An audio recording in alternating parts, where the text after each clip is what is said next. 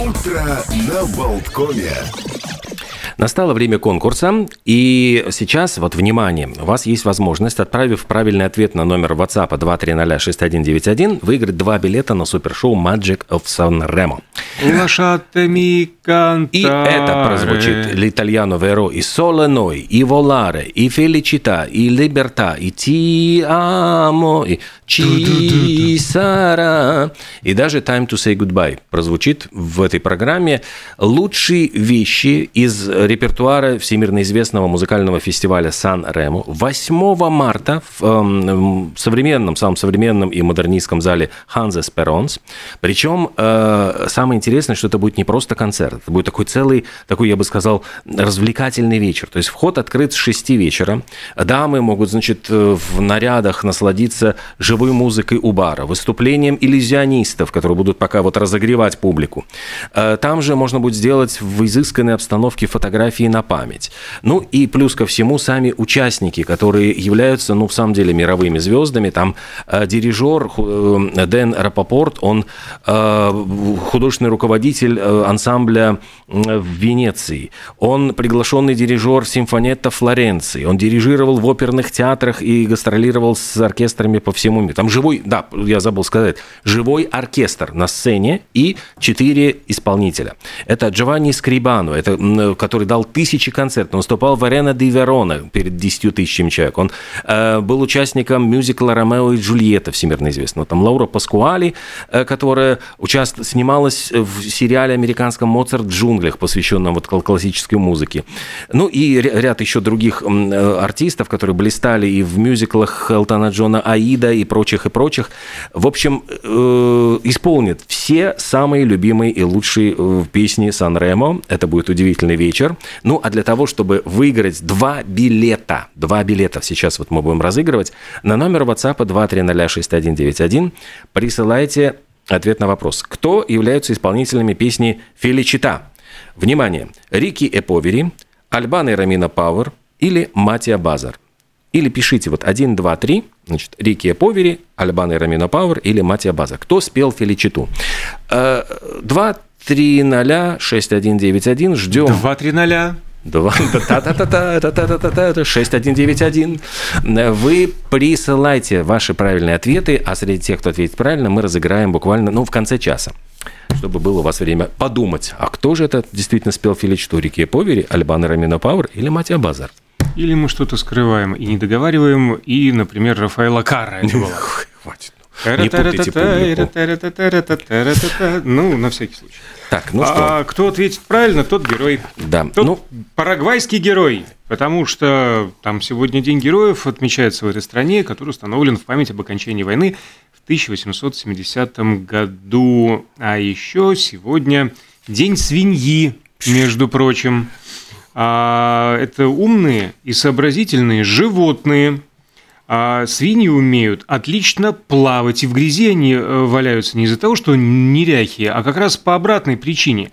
Таким образом, животные борются с паразитами, которые живут на их коже. Грязь высыхает и отваливается вместе с вредными насекомыми. Кроме того, вот эти вот грязевые ванны защищают кожу свиней от комаров и позволяют охладить тело в жару. А еще исследования показали, что свиньи входят в десятку умнейших животных на Земле. С ними проводили различные тесты, во время которых они демонстрировали высокий уровень интеллекта, даже более высокий, чем у собак. А вот, и они не только умны, но и обладают превосходной памятью и могут вспоминать события из прошлого благодаря своей эпизодической памяти. Согласно исследованиям, свиньи могут помнить, где хранится еда, и места, где они раньше ее я, находили. я забываю, я часто ищу. Дорогу к холодильнику. По- Крошки оставляешь, да? А, кроме того, свиньи могут распознавать до 30 других э, представителей своего вида, а также людей. Хотя у них э, плоховатое зрение, и они могут видеть предметы по бокам головы. Это помогает в обнаружении а, пищи а, других свиней и потенциальных хищников, но зато они не очень хорошо видят, что находится прямо перед ними. Но плохое фронтальное зрение они компенсируют отличным нюхом и используют рыло для поиска пищи, а благодаря дополнительным мышцам, придающим пятачку гибкость, даже выкапывать э, еду из-под земли э, откуда-то. А еще... Э, У Джорджа Клуни еще была вот любимая да, свинья. черная свинка. И причем там даже когда... Что, помер? Я вот уже не помню сейчас, ну, я, я боюсь ошибиться, но ты знаешь, Ну, ведь- давно не было о нем новостей. но ведь главное, что когда там девушки останавливались у Джорджа Клуни и начинали там, ну, с ним жизнь, начинали, вот, да когда ты избавишься от свиньи, и выбирай, или свинья, или я». Он говорит, нет проблем, вон, собирай Дверь чемодан, там. уходи, да, дверь а, там. а ему я по- показать не могу, у него фронтальное зрение плохо работает. А, кстати, а, свиньи мамы поют своим детеныш- детенышам песни. А, и самка кормит детенышей примерно каждый час. И известно, что а, мамы хрюкают через равные промежутки времени, когда а, кормят поросят, изменяя громкость и тон своего хрюканья.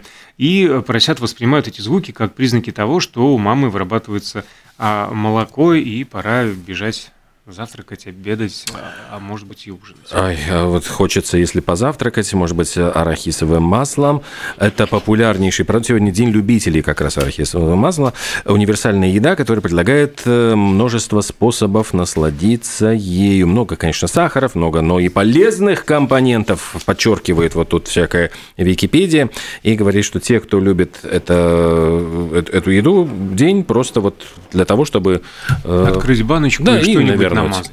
ох, А все это можно сопроводить приятной слуху какой-нибудь мелодии, а, потому что сегодня Всемирный день музыкальной терапии. А, И согласно определению Всемирной Федерации музыкальной терапии, есть и такая а, сама терапия – это профессиональное использование музыки и ее элементов в медицинских, образовательных и повседневных целях. Э, Основой, э, основной целью является улучшение коммуникативного, эмоционального, интеллектуального, физического, социального и духовного здоровья и благополучия пациентов. И, кстати, сам сеанс терапии может включать не только прослушивание музыки, но и пение, даже написание песен, импровизацию, игру на барабанах, а, анализ лирики и прочие методы в зависимости от потребностей пациента.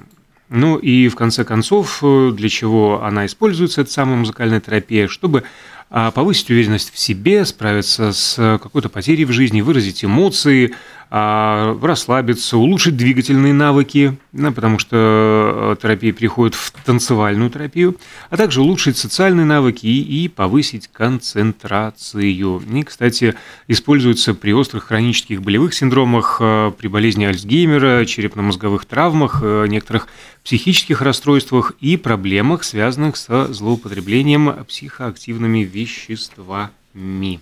Слушайте, я боюсь вот злоупотребить время, потому что у нас и, и гости, и все. Я хочу рассказать, просто сегодня исполняется 41 год со дня выхода на экраны криминальной комедии Юлиуша Махульского «Ва-банк». И я вот вчера даже пересмотрел. Ну, конечно, вот когда пересматриваешь фильмы, которые в детстве на тебя произвели огромное впечатление, есть риск разочарования, но к тому времени вот Юлиуш самое поразительное. Юлиуш Махульский был вообще выпускником киностудии в Лодзе. Ему было 26 лет. Он совершенно вот, ну, в очочках таких, значит, это был его дебютный, дебютный фильм, и нас, самый вообще ошеломительный дебют. К тому времени уже было, это целый жанр. Была афера, значит, с Робертом Редфордом, знаменитый Полом Ньюманом. А, Причем оттуда просто вот слизан сюжет, ведь это, ну, вот месть э, тому, кто убил друга, там, это, это все-все-все он просто списал в своем сценарии. Был блеф с Адрианом Челентано. Вот, ну, ну, то есть вот такие ретро-криминальные комедии. И решил Юлиуш Махульский, когда еще учился, он написал сценарий, с ним пришел на студию Кадр. Это было такое творческое объединение, э, которым руководил Ежи Кавалерович. Причем, э, ну, классик вообще, там, «Фараон», там множество других фильмов, которые он там снял. И Ежи Кавалерович ему помог пробить эту постановку. Ведь э, в то время это самое, казалось, неудачное время для, для, для такого. В Польше введено военное положение. 82 год. И тем не менее Ежи Кавалерович сумел пробить э, эту постановку. Говорит, ну как, ну посмотрите, это совершенно ну, веселая комедия. Там ничего, нету никаких ассоциаций, никак, никакого там ни фиги в кармане, там издевать. Это просто вот по- повеселить людей. И тем не менее, это, это уже был фильм о том, как человек борется с системой. Там, я напомню, Квинто, этот медвежатник знаменит, действие происходило в довоенной Польше. То есть это, опять-таки, у поляков вызывало чувство, вот когда-то мы были свободными, независимыми. В общем, все это как-то вот, ну, как бы было по грани, он прошел по На грани. тоненького, да, так. И причем а, Кавалерович, ему очень, в принципе, э, э, сначала был против того, чтобы Юрий Махульский снял своего отца. Ян Махульский, э, отец играет вот Квинта, и он говорил, ну посмотри, каким были медвежатники, это же были бандюганы, у тебя отец вообще такой интеллигентнейший, скромный человек. И он его сумел все-таки вот представить, там, говорит, что Юль, э, Ян Махульский за весь фильм ни, ни разу не улыбается. То есть он достаточно такой вот суровый, такой... Причем э, хотел еще вот Махульский начать как раз фильм с эпизода, когда выбрасывают из окна вот друга этого Квинто, ну его убивают, и он разбивается. И кто тоже Кавалерович сказал, слушай, Юлюш, ты же снимаешь комедию. Вот, первый, ну, вот первая сцена, она задает тон всему фильму. Если ты вот начнешь с такого печального эпизода, будет что-то, ну, вот не то. И они придумали вот этот эпизод с ограблением, там, где, ну, датчанин, который станет потом э, подручным этого Квинту, они грабят, вот знаменитый кадр, когда они заходят там в ювелирный магазин, и потом вроде выбирают, выбирают, говорит, ну, чем вы будете расплачиваться? Говорит, вы знаете, что это такое? Это глушитель пистолета. Добавить мне к нему пистолет? Все понял, типа, mm-hmm. там раз заворачивает. Ну, такая юморная сцена, которая как бы разряжала обстановку. И, конечно, знаменитейший это трек-тайм Тарантан. Это Генрик Кузняк. Причем такую музыку написал, что вот через 41 год ты слушаешь, она не надоедает. Это действительно была супер мелодия. Ну и я поразился совершенно... Да, там было же очень много э, юмора такого на грани. Сейчас вот полит, с политкорректностью. Помнишь, когда э, этот ну, злодей, там, Крамер, потом, когда э, приводит полицейских, ну здесь же вот меня соблазняла это, значит, пани, а вот тут выходил из, из, из двери в соседней квартире негр с большим догом, значит, он меня должен помнить. Они звонят в эту квартиру, там открывает старушка Божия одуванчик, говорит, у вас негр живет? Святой Боже, там, что вы говорите, там, когда тут могли это быть? То есть это, это вот сейчас, конечно, эти шутки, они уже как бы так не, не совсем политкорректно смотрятся, но тогда это просто было на ура, зал валялся от хохота. Ян Махульский не умел играть на трубе, он просто, ему показали, как надувать щеки и двигать пальцами, это значит, он изумительно попал, вот прямо вот казалось, что он действительно трубач. Довоенную Варшаву снимали в Лодзе, потому что она была разбомблена и уничтожен, ну, старый город был совершенно уничтожен, и я поразился, оказывается, ну, вот, э, когда все говорили, что вот, э, на самом деле это, конечно, не Юля уж снимал, это наверняка его отец, потому что отец был руководителем театра. Он потом снял «Секс-миссию», второй фильм его был, который ну, «Новые амазонки» в Советском mm-hmm. Союзе шел. А потом он снял «Вабанк 2». Ну, и я, если честно, мне тоже очень нравился, очень хороший был фильм, но, оказывается, была задумка снять «Вабанк 3», причем там была идея такая, во втором Вабанке, ведь они остаются в Швейцарии, Квинто он оставил в Швейцарии перед войной, ну, чтобы вот как будто бы дать понять, что с ним все будет хорошо. А в третьем фильме якобы приходят из армии Краевой и просят его вскрыть сейф гестапо. И там это должна была быть вот такая интрига, что там имена предателей. Ну, там какой-то такой вот был сюжет. И, к сожалению, грянули 90-е, весь, ну, там это, вся система киносъемочная рухнула, и потом, когда уже там все это наладилось, я понимаю, что Ян Махульский уже был слишком стар, чтобы ну, вот, сыграть этого яркого вора. Хотя была идея и четвертого фильма. То есть это был написан сценарий четвертого фильма. Я узнал с большим удивлением, что там, оказывается, действие должно было происходить в Советском Союзе. Они должны были вскрыть сейф Сталина, и Сталин mm-hmm. от этого а, получил инсульт, и вот действие в 1953 году и скончался. Вот, типа загадка смерти Сталина объяснялась таким образом. Вот, ну, Картина, конечно, вот до сих пор э, просто великолепная, и кто не смотрел, обязательно, ну или пересмотрите. Но смотрится на уровне вот действительно аферы и блефа. Да, спасибо за этот культурологический экскурс, конечно же, может быть и имеет смысл пересмотреть. А как там у нас со сбором ответов э, по а, поводу филичиты нашей? Там идет полным ходом. Ты идет, думаешь, уже надо... Нет, я просто подводите. поинтересовался, да, и буду... чтобы напомнить не лишний раз, да, мы э, разыгрываем пригласительные на концерт, э, значит, самые звездные хиты фестиваля Сан-Ремо, который... Ханза Сперони. Ханза Сперон 8 Мар- марта. марта. И вот это изумительная возможность два билета получить просто вот даром, бесплатно, безвозмездно. Да, к счастью, наверное, там не будет таких скандалов, как произошел 1 марта 1969 года во время концерта Дорс в Майами. Там Джима Моррисона арестовали. Во-первых, он был а, просто в дымину пьян, а еще а, не спустил свои кожаные порты и наводил, Показал, да? Да, наводил ужас на публику, особенно на первые ряды своим достоинством. Просто На 5... он, да. Ой, да, ну просто это ж, ну как бы вот снял человек штаны, причем без, под ними не было трусов, и вот ну вот представьте себе вот как бы так. И говорит, вот смотрите, да. какой секс-символ, дурак дураком. А на пять месяцев концерты группы были запрещены, а Джима в течение года еще дважды арестовывали.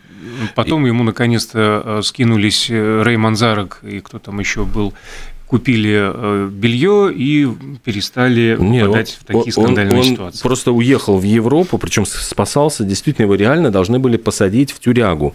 И в Париже вот он и умер. И по некоторым, по теориям заговора, говорят, что он имитировал свою смерть просто потому, что не хотел садиться в тюрьму, э, закрыл группу и где-то живет до сих пор, где-то на Гуа. Вместе с Тоем, э, да. Майклом Джексоном, Кеннеди. И Элвисом Пресли. Элвисом Пресли заодно, конечно же.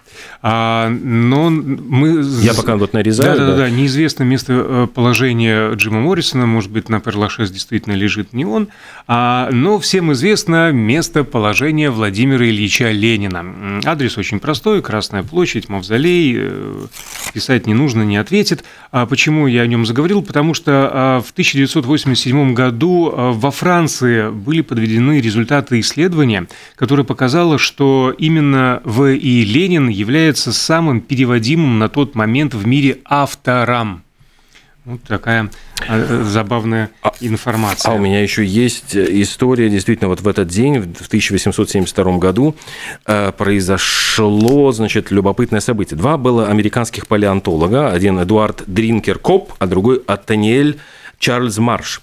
Они оба, в общем, копали, я понимаю, где-то ну, в Америке в скалистых горах и обнаруживали кучу древних ящеров. Причем пытались все время, значит, обойти друг дружку, самый интересный экземпляр выкопать, и у них продолжался все время спор, значит, они, ну, кто больше сделает открытий. Коп читал в Американском философском обществе Филадельфии доклад, и он говорит, я обнаружил рептилию с гигантскими крыльями, и назвал он ее орнитохирус, ор, орнитохирус, э, или орнитохирус, наверное. А оказалось, что Марш его опередил на несколько дней и опубликовал уже в журнале, что он тоже нашел это, это вот чудище и дал ему название птеродактиль. И из-за того, что Марш его опередил на пару дней, э, птеродактиль пошел, а этот орнитохирус э, как-то вот... Ну, птеродактиль звучит лучше. Вообще забавные у них фамилии составляются э, в связанную фразу Тринкин Копф марш-марш. ни к чему не призываем, конечно же, никакого Тринкина, хотя сегодня а, среда и начало а, марта, начало весны, начало приключений тех, кто... А зачем так складываешь? Ну, чтобы, бережно? знаешь, ну, чтобы так это все было у нас по-взрослому, по, что все... Да, я все равно не вижу ничего. Ну, э, еще, еще раз, значит, выбросить. Филичита, Филичита. Конечно же, это Альбана и Рамина Пауэр. Все ответили правильно. Вот среди тех, кто э, озаботился тем, чтобы прислать нам смс на номер 2306191, мы сейчас выбираем одну бумажку с номером. И вот ты... Из самого-самого низа а, зачерпну. Республика Невшатель здесь какая-то упомянута. 058 на эти три цифры заканчивается номер телефона победителя или победительницы, а с чем вас поздравляем. Ца! Вы пойдете наслаждаться а мы за эфиром э, с вами договоримся, как передадим в электронном виде, наверное, скорее да, всего. Ну, ну, это да, за эфиром это все будет решено. У нас еще будет, кстати, один розыгрыш, так что не расслабляйтесь, и мы сможем э, пригласить еще, еще, еще двух счастливчиков. А э, тут мы, кстати, вспомнили, что у нас же есть еще кое-что разыграть на апрельское водное эротическое шоу, но этим мы, наверное, займемся уже да, на новой неделе. Пока просто еще раз напомню, что 8 марта э, в, в зале Ханза Сперонс пройдет э, фестиваль, музыкальный, можно сказать, фестиваль Сан-Ремо, лучшие композиции, такие как «Тиамо», «Либерта», «Феличита», «Воларе», все это прозвучит. Это вот... все сразу отдается в мозгу и начинает вот звучать, петь. Ой, прекрасно. И приходите, во-первых, это будет и изумительный под живую музыку исполнение, а плюс к этому будет еще очень много интересных всяких э, развлечений, там и бар, и мимы, и иллюзионисты, и возможность сфотографироваться. В общем, ждут всех 8 марта в Ханзе Сперонс. Ждут и, э, да, жгут. Э, остается совсем немного времени. А, а, Олег только что заглянул в недалекое будущее, в далекое грядущее заглянул в этот год. 21 марта 1555 года, то есть 468 лет назад, Мишель де Ноздрамма, он же Нострадамус, который опубликовал свои первые предсказания а в книге «Предсказания Мишеля Нострадамуса». А пророчества были записаны в форме рифмованных катренов четверостишей, которые были объединены в 10 центурий, то есть столетий по 100 катрон, катренов в каждой. А в первое издание вошли три полных центурии и 53 катрена, то есть всего 353.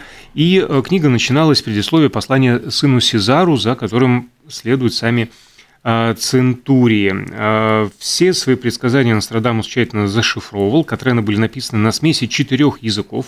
Практически не указывалось никаких дат, временная последовательность не соблюдалась, да и сами Катрены были перепутаны, но, тем не менее, исследователи творчества Нострадамуса, а, ими подмечается много интересных, точных исторических совпадений, хотя он, в общем-то, заклю... ну, основной посыл и, и, и, и метод заключался в следующем моменте не быть настолько конкретным, чтобы можно было заметить ошибки, быть таинственным и неопределенным. Ну, то есть, э, по теории там больших цифр, э, когда-нибудь что-нибудь и, и угадаешь, ну, и ты, ты, ты же помнишь эту знаменитую историю, когда персидский царь, значит, выход, ну, отправляясь в поход, вызвал этого э, предсказателя, чем закончил? Говорит, великое царство разрушишь. Ну, тот отправился, был разбит, возвращается, говорит, ты чего мне там? Так говорит, я твое имел в виду, ты свое же и разрушишь. Такие, знаешь, вот это удивительные. Ну да, что? А мы не будем э, разрушать ни мировой порядок, ни порядок э, построения нашего эфира. Прервемся на рекламную паузу и новости, после чего вернемся с вами. У нас же сегодня еще и гости. Между прочим, поговорим э, о диагностике различных респираторных и прочих заболеваний, в том числе грипп, ковид и так далее и тому подобное.